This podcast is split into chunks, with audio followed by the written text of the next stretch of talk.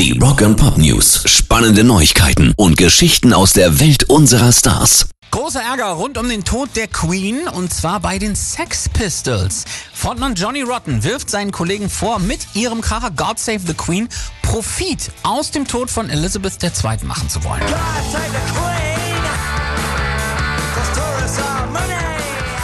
Steve Jones und Paul Cook haben das offiziell und sofort zurückgewiesen. Es hat ein paar Anfragen gegeben rund um den Tod der Monarchin, natürlich, aber keine extra Promotions, Werbemittel oder sonstiges, um sich am Tod der Queen zu bereichern.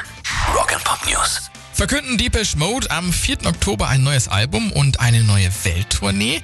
Aktuell geistert ein Post mit der Ansage einer Pressekonferenz am 4.10. durchs Internet und passen würde es, denn Fans und Veranstalter warten auf die offizielle Grundsatzentscheidung von Martin Gore und Dave Gahan, ob sie ohne Andy Fletcher weitermachen, der im Mai verstorben ist. Die Tendenz geht ganz klar zu einem Ja. Die Bestätigung kommt also aller Wahrscheinlichkeit nach am 4. Oktober. Rock and Pop News. Über Nickelback kann man sagen, was man will, aber sie sind die erfolgreichste Band der gesamten Nullerjahre, über 50 Millionen verkaufte Alben und trotzdem gibt es eine Band, wo Frontmann Chad Kroeger sagt, scheißegal wie bekannt du bist, wie viele Alben du verkauft hast. Nach den Jungs willst du nicht auf die Bühne und das sind nicht ACDC, Guns N' Roses, Metallica oder die Stones, es sind Seven Dust.